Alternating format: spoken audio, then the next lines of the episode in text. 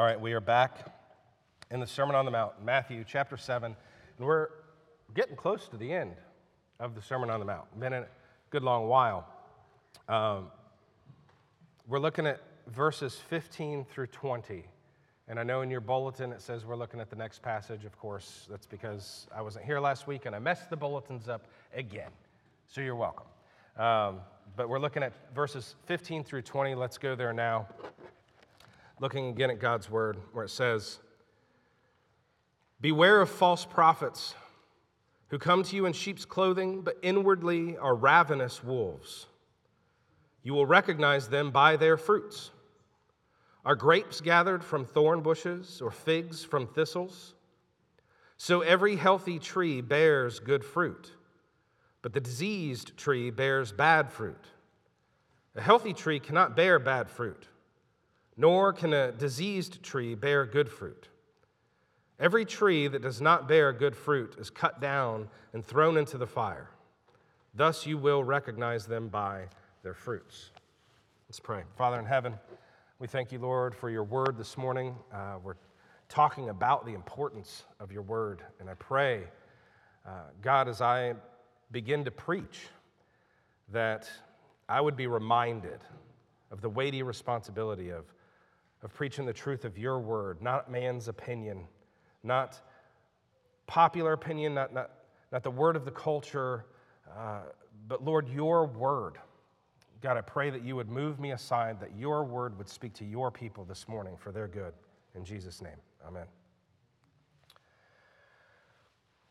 If there's anything our culture hates today, it's telling someone they are not what they say they are. If I say I'm a woman, you're supposed to believe me. doesn't matter that I have a beard and that everything about me screams that I'm a man. If I say that I'm a woman, you're supposed to believe me. Not just go along with me, believe me, affirm me in that. You better believe it too. Isn't that the way it goes these days? It's impolite to state the obvious, no matter how obvious. If someone says they're a thing, they are that thing, and you're, you better say so or else. So, who are you to say someone is not a Christian if that's what they say they are? That's the subject that we're looking at in, at this point in Jesus' teaching in the Sermon on the Mount. How can we tell if someone is a Christian? How can we tell if a preacher or a pastor is a Christian? Isn't the Christian thing to do just to take their word for it? Not according to Jesus. He says there are predators out there, there are pretenders and imposters, people who claim to be something that they are not, and he says that they're dangerous. So, looking back here at verse 15, he says, Beware of false prophets who come to you in sheep's clothing, but inwardly are ravenous wolves. What's Jesus' warning there? It's not, it's not a trick question. I mean, says, Beware of false prophets, right? Beware of false prophets. Why do we have to be aware? Uh, wouldn't we know one when we see one? Probably not, Jesus says because they don't come in waving a banner that says false prophet on it. You know, they don't show up wearing red tights and carrying a pitchfork. They look like you, they talk like you, they say they believe the same things that you do. They come to you in Jesus' name. They come to you in sheep's clothing. Outwardly, they appear safe. Inwardly, Jesus says, they are ravenous wolves. They're not so obvious as we may think, so be aware, Jesus says. Examine them carefully. They will use the same language, the same lingo, and the difference in, in what they believe and their teaching and the Bible's teaching may seem subtle at first, but it will lead you astray. You know, and here's the thing, right? if someone stood in the pulpit and just flat out denied the deity of Christ, you know, going way back, Arian heresy, right? There was a day in which he was not. He was a created being, that God created Jesus. He was the first of his creation. You'd be like, what? If somebody stood up here and denied the virgin birth or the resurrection, you, you, would, you would immediately call them a heretic. That's a wolf that's easy to spot. Didn't even bother trying to dress himself up and disguise himself. That's an easy wolf to spot. But what Jesus is warning us about is the kind that wears sheep's clothing, the ones that you can easily and readily accept their teaching. You let them in, you sit under their instruction, under their influence, under their counsel. There's so much that seems familiar and attractive and pleasant about them. So it's not that a false prophet makes you feel uncomfortable and raises a bunch of red flags right away. Instead, he makes you quite comfortable. That's how Satan always works, right? He's always masquerading as an angel of light, always making you feel comfortable. Surely you will not die. Remember that in the garden? Surely you will not die.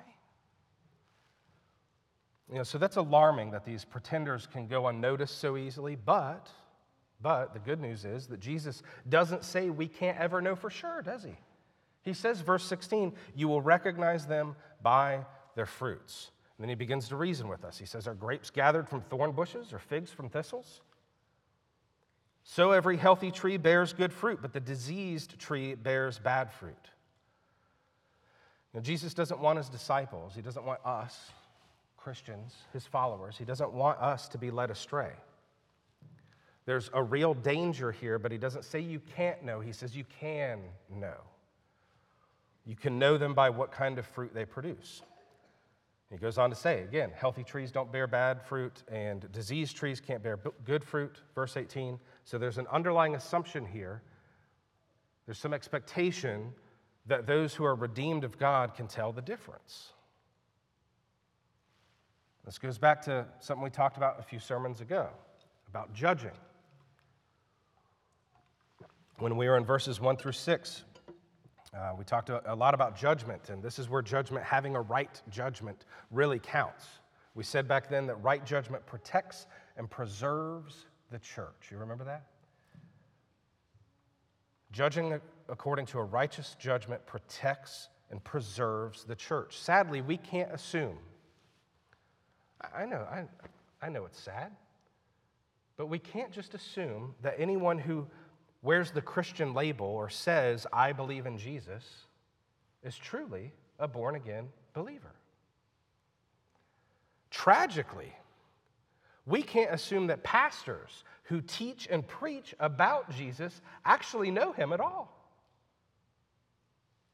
That's frightening. But here's what Jesus wants us to know we can observe what people teach, what it is they say they believe, and how they demonstrate they believe what they say they believe, and how that they live. We can observe those things and we can determine whether or not they are what they say they are. And I want to make sure we all firmly grasp this this morning. The Word of God is how you know. That's how you know. The Word of God is how you know. We don't take someone else's word for it. We don't rely merely on our own intuition or how we feel about somebody. We take God's word for it. So, the main idea this morning is we can tell who the imposters are by taking God's word for it. What does God say? Well, one thing God says in verse 19 is that every tree that does not bear good fruit is cut down and thrown into the fire. How do we know which trees those are? Jesus reiterates, verse 20, thus you will recognize them by their fruits. He does not want us to miss this. So, our two points this morning are going to be focused on just that recognizing good fruit and bad fruit. And again, we don't determine for ourselves what we think good fruit and bad fruit looks like. We can get into a lot of trouble doing that. We can end up deceiving ourselves, right? We can, we can injure others, we can damage others, damage reputations. We can actually cause damage to the church, to the body of Christ, by, by just uh, making wrong judgments according to our own standards that way.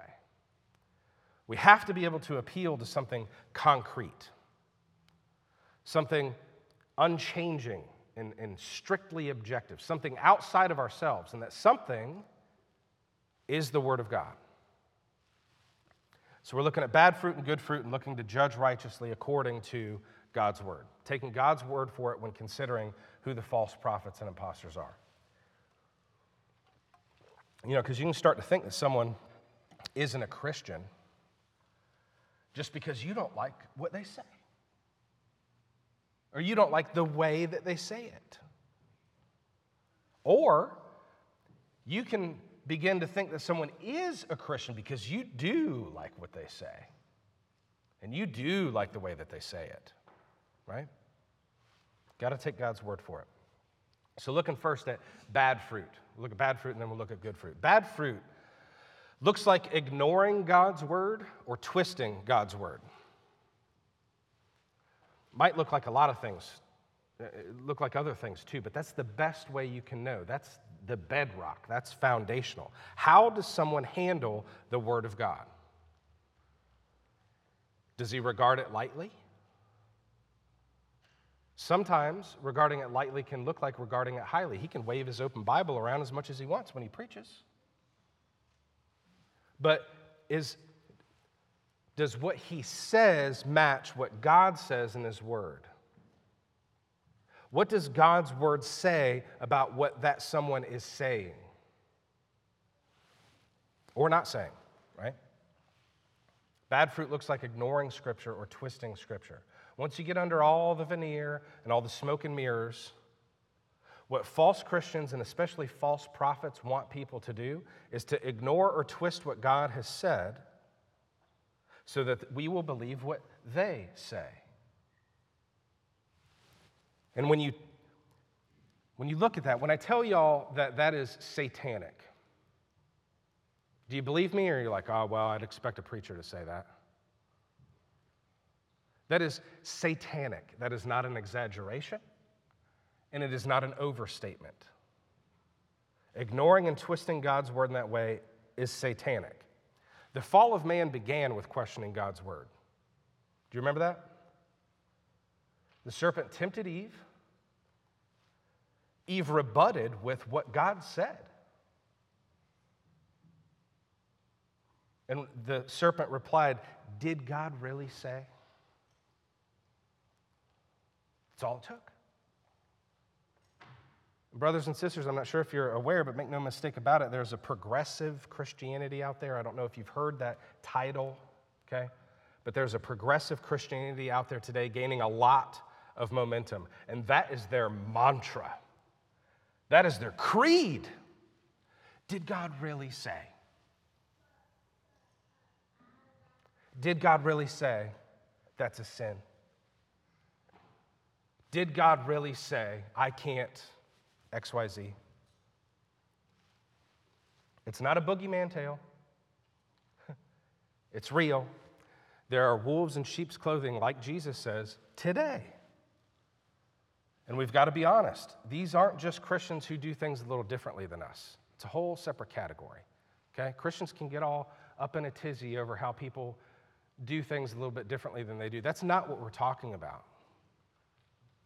These people that ignore and twist God's word do not belong in the camp of people that just have different preferences than us, whose worship style looks a little different than us. They are not of us. I know our southern charm can kind of bleed into our Christian principles a little bit, and it's easy for us to say, oh, well, bless their little hearts. Do not be so naive. It is satanic because it perverts the very word of God. We have to be aware of that. You got to be able to see when the fruit's rotten so that you don't eat it. And you got to be able to say, that's bad, so other people don't eat it either. Isn't that loving your neighbor? Are you going to see something's poison and be like, well, it's not for me, but you know, if it floats your boat. We got to be able to recognize that. You're supposed to be able to destroy arguments and every lofty opinion raised against the knowledge of God and to take every thought captive to the obedience of Christ. 2 Corinthians 10:5. Aren't we supposed to be able to do that? So beware of self-professing Christians who Christianity is foreign to scripture. That's how you know. Beware of Christians whose Christianity, they say all the right things, right? They, they say, yeah, I believe in Jesus, I got saved, all this kind of stuff. If their Christianity, what it is that they say they believe and what it is that they do, is foreign to God's word, then you don't take their word for it. You take God's word for it. And that's not being rude. It's not being rude, it's being discerning and making right judgments that protects you and protects and preserves Christ's church. So, bad fruit looks like ignoring Scripture or twisting Scripture. And in both cases, here's a little bit closer look at kind of how that unfolds, what it looks like in the, in the false prophet, where it leads. So, here's some subpoints for you on false prophets for those of you taking notes. False prophets are generally most interested in being well liked and honored among men. That's what they want, that's what they're in the game for. So this guy's rarely ever criticized, rarely ever offends anyone. His preaching is always so comforting and gives you the impression that you're okay, everything's okay, everything's all right. Joel Osteen, anyone? And you know, if, if you're the one that points that out and cries foul, right, then you're just you're just the one who's being curmudgeonly and difficult. You know, if you point your finger at that sort of thing, like I just did, then you're labeled as being one of those narrow minded fundamentalists that makes Christianity look bad. Okay. Didn't Jesus just get done talking about how the gate is narrow and the way is hard? Did he not just go over that? So, the next point on false prophets false prophets are most likely going to present following Jesus as easy. It's not a narrow road, it's a six lane superhighway with plenty of room for difference of opinion and interpretations and doctrines and whatever else have you. You can believe whatever you want. All you got to do is put a little Jesus sticker on it. And as long as you put that little Jesus sticker on it, nobody can criticize it for being inauthentic because that would make them unchristlike and divisive. You see how that works? False prophets seek the praise of men. They get it by presenting a false Christ, and they inevitably end up devouring the sheep. That's the way that works. They don't lay their lives down for the sheep. It's never why they were there in the first place. Their aim is to use the sheep to serve their own interests. They just use the church to elevate themselves instead of allowing themselves to be used to elevate Christ and his church. That's what bad fruit looks like ignoring scripture and asking you to either pay no mind to it or using it, using scripture to get you to believe what they want you to believe. And what it almost always looks like from the start is man pleasing. That's what it looks like. And it's hard for us to imagine that, I know, because we think, you know, if someone's that you know, uh, self absorbed, if that, someone's that full of themselves and just uses people and lies all the time, how is that pleasing anyone? I mean, how do they get away with it if that's the case? How many cult leaders would you like for me to name for you right now?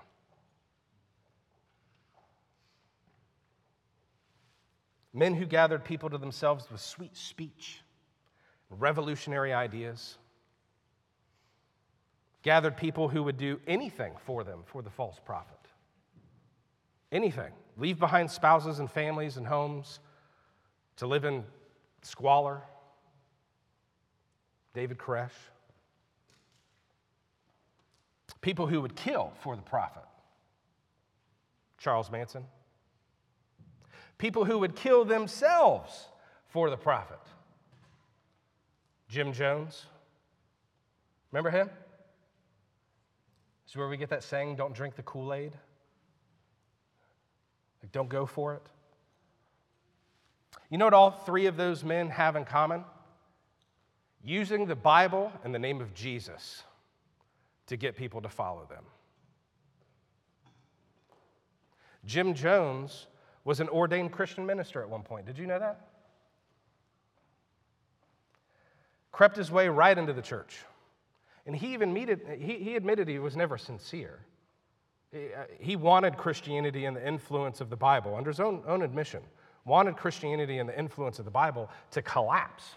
And the best way he knew to do it was from the inside. Led a lot of people astray, didn't he? He asked over 900 people to drink poison in a jungle, and they did it. You've probably heard about that. You know, it took them, it took four hours for all of them to die.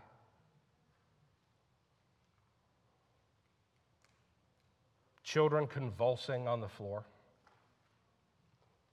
slow, agonizing death, people choking on their own blood and vomit. Let me ask you a question. Do you think they agreed to do that because they didn't like him?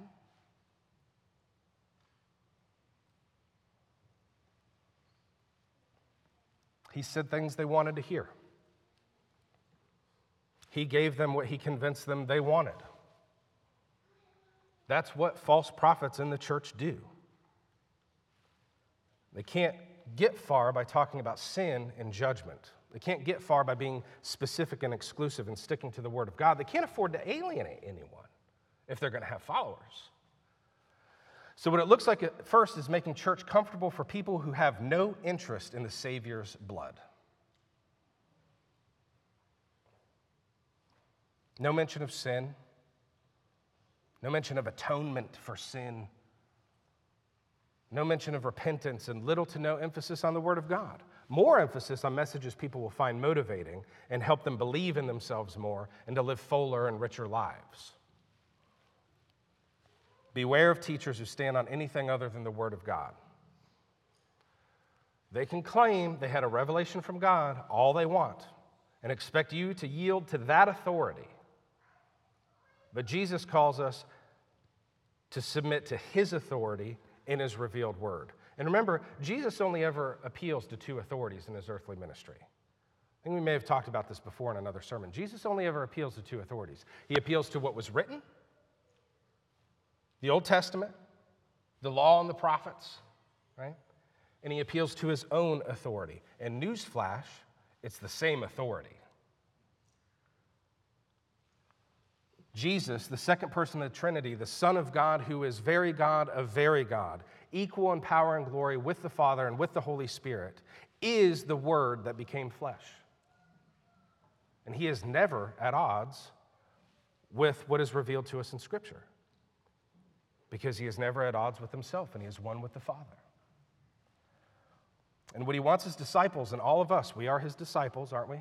What he wants all of us uh, to do is to ground everything we believe about God, about ourselves, about the world and everyone else that we meet,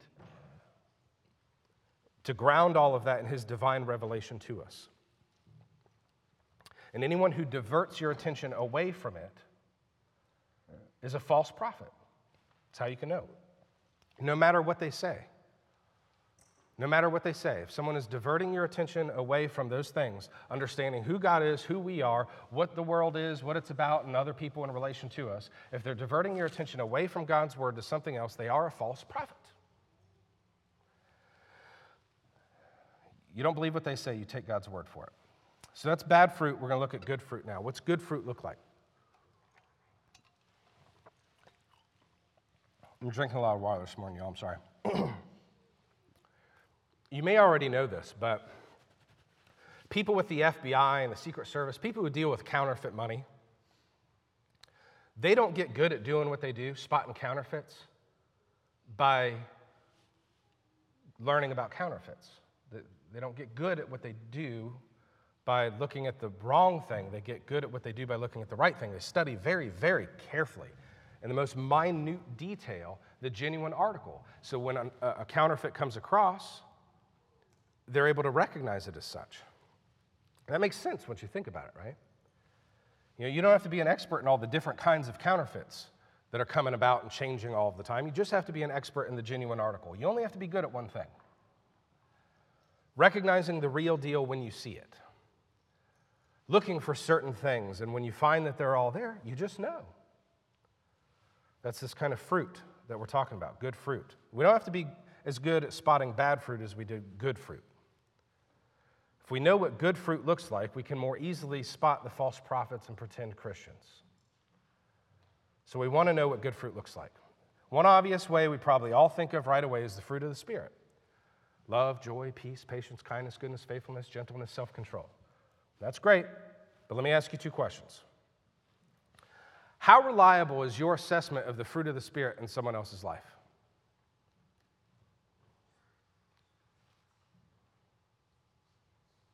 Two, how consistent are you in displaying the fruit of the Spirit in your own life? Remove the log before you remove the speck, right? Remember? So I'm not saying those things cannot be evidence in someone's life in a way that can be recognized, but I would argue there's a more objective way of identifying good fruit. Is there an obvious love of God's word and a genuine desire to be more submitted to it? That's good fruit. And it's easier to see than all the rest, isn't it? A desire to be with God's people and a commitment to gathering together like this on the Lord's Day to worship Him, to partake of the means of grace together. That would be another one. If a love of God's word, a desire to submit to it, and a desire to worship Him are absent from someone's life, they are not a Christian. Period. And it's not going to do you or them any good you to go on pretending that they are.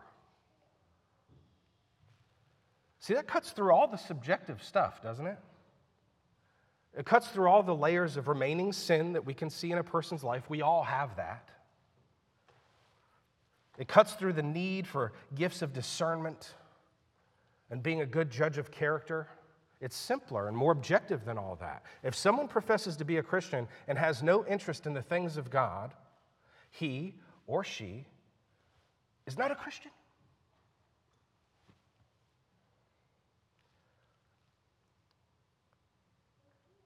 I'm tempted to nuance that. I'm not going to. I'm not going to nuance that. Standing on the authority of God's word, I tell you the truth. I'm not asking you to believe me, I'm asking you to believe the Bible. Does God's word say what I just said? That if someone is a Christian, he will delight in God's word. He will desire conformity to it, and he will desire to worship the God who saved him. We'd be here all night long. If I read you all the places in the Bible where we could see that, we'd have to read the whole Bible. My voice won't take it today. Good fruit on the authority of Scripture looks like repentance and faith, doesn't it? And what does repentance and faith produce? Trust love and obedience. It leads to a love of His Word, a desire to be changed by it, and a desire to worship Him from a heart of gratitude and thanks for saving Him, knowing He had no, no reason to. You can't meet Jesus and not be changed in those ways. There's some things that change in an instant, right? There's some things that change in an instant, just in a blink of an eye. And there's other things that take a lot of time, sometimes a whole lifetime. So don't confuse ignorance of God's word where you are now with lacking a love for it, okay? I'd hate for you to confuse the two. Bill Pope got saved Thanksgiving, day before Thanksgiving. There's a lot of the Bible he hasn't read yet. But he sure is trying to make up for lost time. That's fruit in keeping with repentance. That's how you can know. A man says he's a Christian, you believe him, don't you? Because he can't get enough of God's word. He has a love of God's word, a desire to be more submitted to it, for his life to be more in conformity to it. And you see him here, ready to praise and worship the one who saved him. That's, that's what that looks like. So I don't want you to confuse uh, ignorance now with, with a lack of love for the word. That's not what we're talking about. You can fix ignorance, can't you? You can, that's good news. You can fix ignorance. If you have the fear of the Lord, you can fix ignorance because fear of the Lord is the beginning of knowledge. It's the fools who despise wisdom and instruction. They're the ones who, who hide back in the shadows and harden their hearts. If we're truly born of, of, the Spirit, God will work in us through His Word and by His Spirit to transform our minds. That's going to happen. We will be convinced of the truth of Scripture if we're born again. And so, while we may not have all of our theological ducks in a row from day one, we can know that one day we will. We can be sure. Here's the thing here's what I want you to remember. We can be sure if someone is viewing God's word rightly, they will view God rightly. If you have a right view of God's word, you will end up with a right view of God. Could take time, but this is, this is it right here. This is the foundation. That's how you know. That's why, when it comes to telling whether someone is a Christian or not, like we said, we take God's word for it. Is God's word the authority over a person's life, and are they being trained by it? Are they teachable? You know, a lot of the other behavior or character stuff that we think of when we talk about seeing fruit in someone's life works itself out naturally over the course of sanctification. That's how that happens. You know, so maybe they're still a little rough around the edges, right? If we gave them a report card now, it won't look so good. But we can know what that report card will look like in the end because we know that the one who began a good work in that person will bring it to completion. We know what it'll look like, and here it is. Here's the determining factor if they're letting the Word of God determine the course of their life, that's where they're going to end up. If they recognize the Word of God as the Word of the one true and living God, if they desire to be changed by it, and through all their faults and foibles, they fall at the feet of Jesus to worship Him, that tree may look twiggy now, but it will bear good fruit. And we can know because God said so. We should expect to see fruit in keeping with repentance in a person's life if they claim to be a Christian, but you will not see it in someone who has a light view of God's word or uses God's word to justify their sin. I'm going to repeat that last line. You will not see that fruit come about in a person's life who has a light view of God's word or uses God's word to justify sin in their life. That's the easiest way to tell the difference between a wolf and a Christian the counterfeit and the genuine article. A couple brief points of application here. we need to take Jesus' words and warning here, and we need to be able to apply it externally, yes, but we need to be able to apply it internally too, be able to examine ourselves. And I mentioned something earlier about progressive Christianity. It's a real thing. So I uh, caution you to be aware of that, be listening out for it, understand what it is that they're saying. And, and hear them, hear their arguments. Here's something I want you to understand. Just because somebody belongs in this camp or this camp or wears this label or that badge or this denomination or that denomination, you need to be able to recognize truth when you hear it, no matter whose mouth it comes from. Truth is truth, it's a constant. Contrary to popular opinion today, there is such a thing as an objective truth. Jesus says, Your word is truth. And when we recognize that being spoken, no matter who, whose lips it comes from, we have to be able to recognize it as such. So it's important that you hear people for what they're saying and not hear them for what they're not saying. But you need to be critical, you need to be listening carefully. Are they standing firmly on the Word of God? But this is happening, it's creeping in. I want you to be aware of it. And it's creeping into historically and uh, historically faithful and um, doctrinally sound churches and denominations. You know, it's not just these fringe outliers. I mean, this, this is creeping into what have historically been like rock solid churches. That's why we see things like ministers marrying gay couples. That would have never happened before.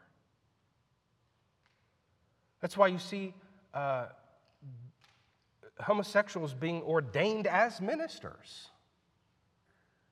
Never would have thought that before. How did it happen? How did that happen? How did we get here? Here's how we got here. It happened because wolves in sheep's clothing crept into the church, seeing, uh, sowing seeds of doubt as to what God actually said. That's how it happened. They make you feel like you're the one out of line with the person and character of Christ because you're being too narrow and divisive. If you take their word for it and not God's, they will have you convinced that you are not compassionate like Christ because you are uncompromising with sin. But here's what you need to know and take it to the bank Jesus died for sin. We do not compromise with sin. We make no quarter for it in our lives. And we expect the same of our brothers and sisters. David, is it okay if I expect you to make no quarter for sin in your life? Do you not expect the same of me?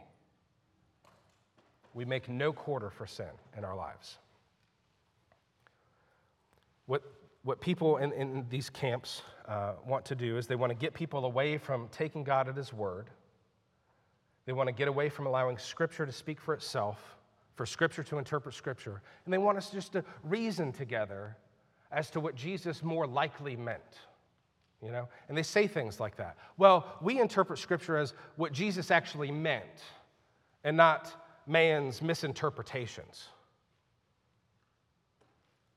To which we would reply, Are you not a man yourself?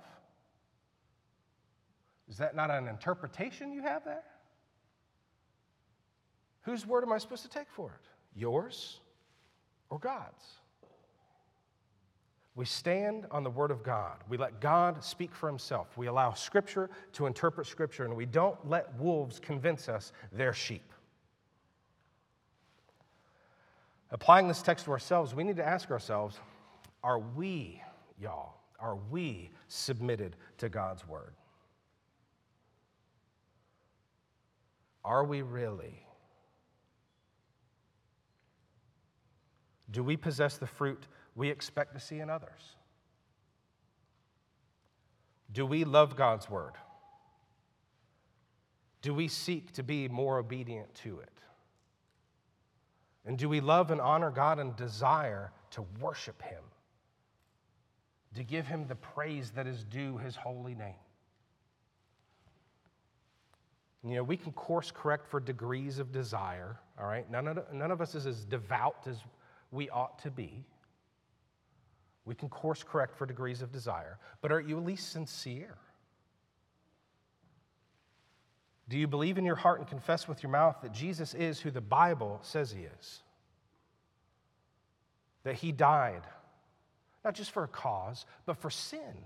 And not just sin generally, but your sin. That he was buried and rose again bodily and sits at the right hand of the Father in heaven and will come one day to judge the living and the dead in the final resurrection.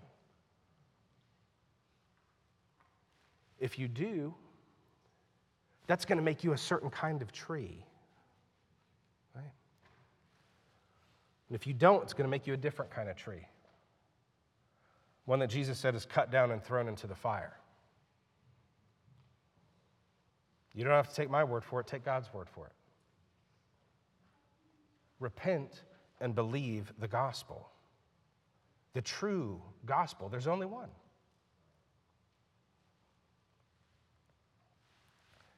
This is a sensitive subject, and I debated on whether to bring it up. Uh, but I'm going to because it's important. It's something we see a lot. And it, I just put it out there. What happens when people we love die?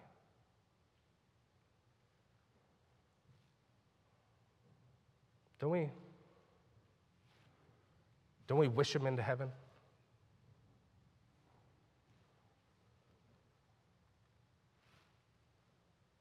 Did they talk about the Bible? Did they talk about their love for Christ? then why would you think that they're in heaven? I know it's hard, and I don't mean to hurt feelings. All right? I'm going somewhere with this. If somebody lived a whole life not caring anything about the Bible, not caring anything about Jesus, what he taught, what he, what he demands of his people, had no interest in, in the things of God, had no interest in the Savior's blood, and they die, and because we love them, we want to believe that there's someplace better. Is that what the Bible teaches?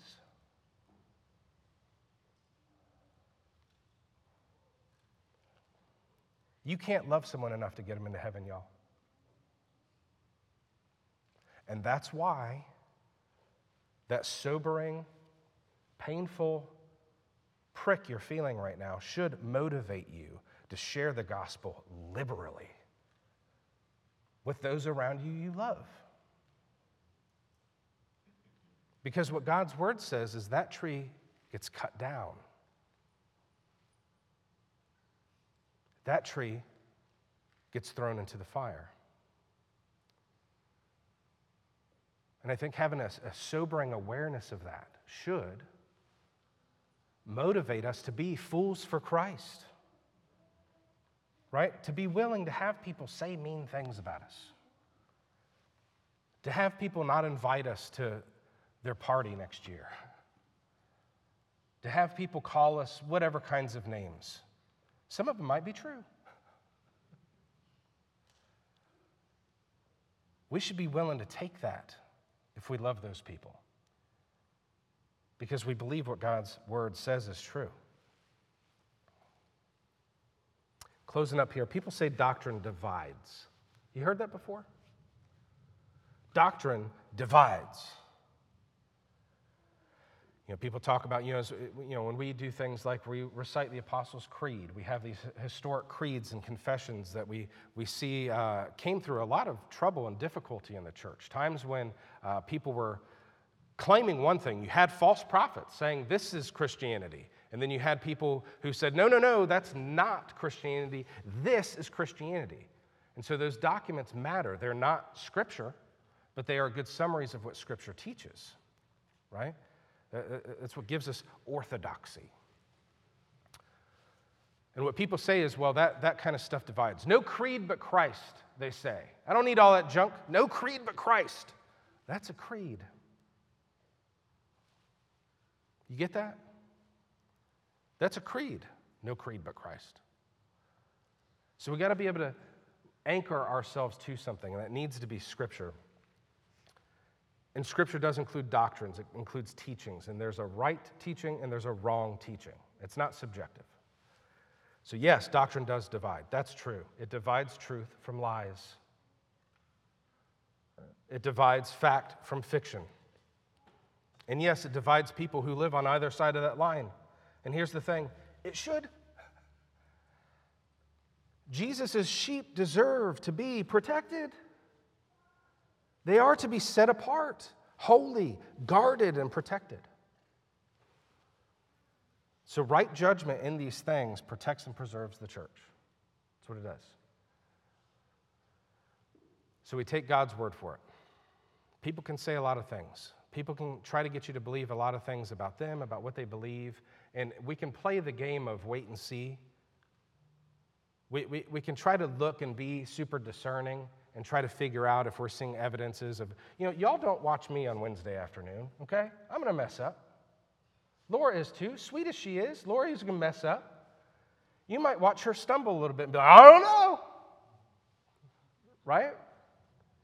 There's a more, there's a simpler, more objective way to be able to get at what Jesus is talking about here. Being able to recognize good fruit. Is somebody submitted to the Word of God? And is there a desire in their heart to worship the God who saved them?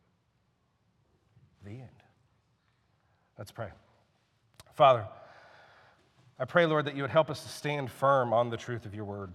Those of us here at King's Church, I pray that we would be faithful and unmoving, unable, as the scriptures tell us, to be tossed to and fro by the waves and carried about by every wind of doctrine, by human cunning, by craftiness and deceitful schemes.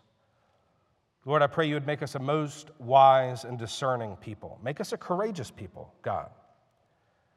Because there are bullies out there, but because there are people we love who are lost out there too. Lord, we can expect that if, if they've hated you, we can expect they will hate us on your account. So make us bold and uncompromising, but also compassionate, to speak the truth in love, but not as the world loves. You are love, God. Your love was made manifest among, among us, that the Son was sent into the world so that we might live through him who died for our sins. God, as we've said this morning, may we never give quarter to sin in our own lives or in your church. For your glory, for the good of your kingdom, we pray in Jesus' name. Amen.